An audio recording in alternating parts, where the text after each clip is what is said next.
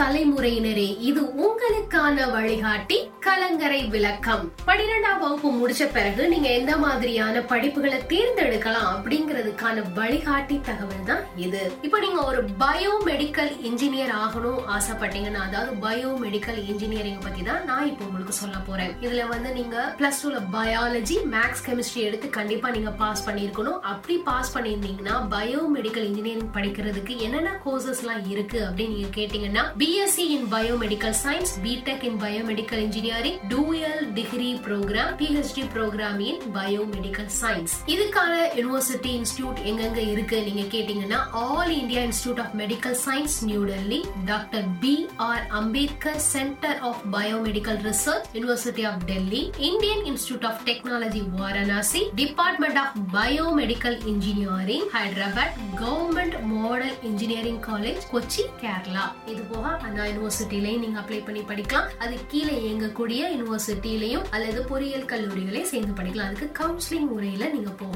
கண்டிப்பாக கவுன்சிலிங் என்னைக்கு அனௌன்ஸ்மெண்ட் கொடுக்குறாங்களோ அன்னைக்கு கரெக்டாக நீங்கள் அப்ளை பண்ணி போனா தான் கவுன்சிலிங்ல இந்த காலேஜை தேர்ந்தெடுக்க முடியும். மேலும் மேற்கொண்டு சொல்லப்பட்ட தகவல்களில் உங்களுக்கு கூடுதல் தகவல் வேணும் அப்படின்னு நீங்கள் ஆசைப்பட்டீங்கன்னா நீங்க தொடர்பு கொள்ள வேண்டியது கடலோசை எஃப்எம் தொண்ணூறு புள்ளி நான்கு எங்களுடைய தொலைபேசி எண் பூஜ்ஜியம் நான்கு ஐந்து ஏழு மூன்று இரண்டு மூன்று ஒன்று ஆறு ஒன்று பூஜ்ஜியம். எங்களுடைய வாட்ஸ்அப் எண் seven zero nine double four four three double nine double nine நன்றி.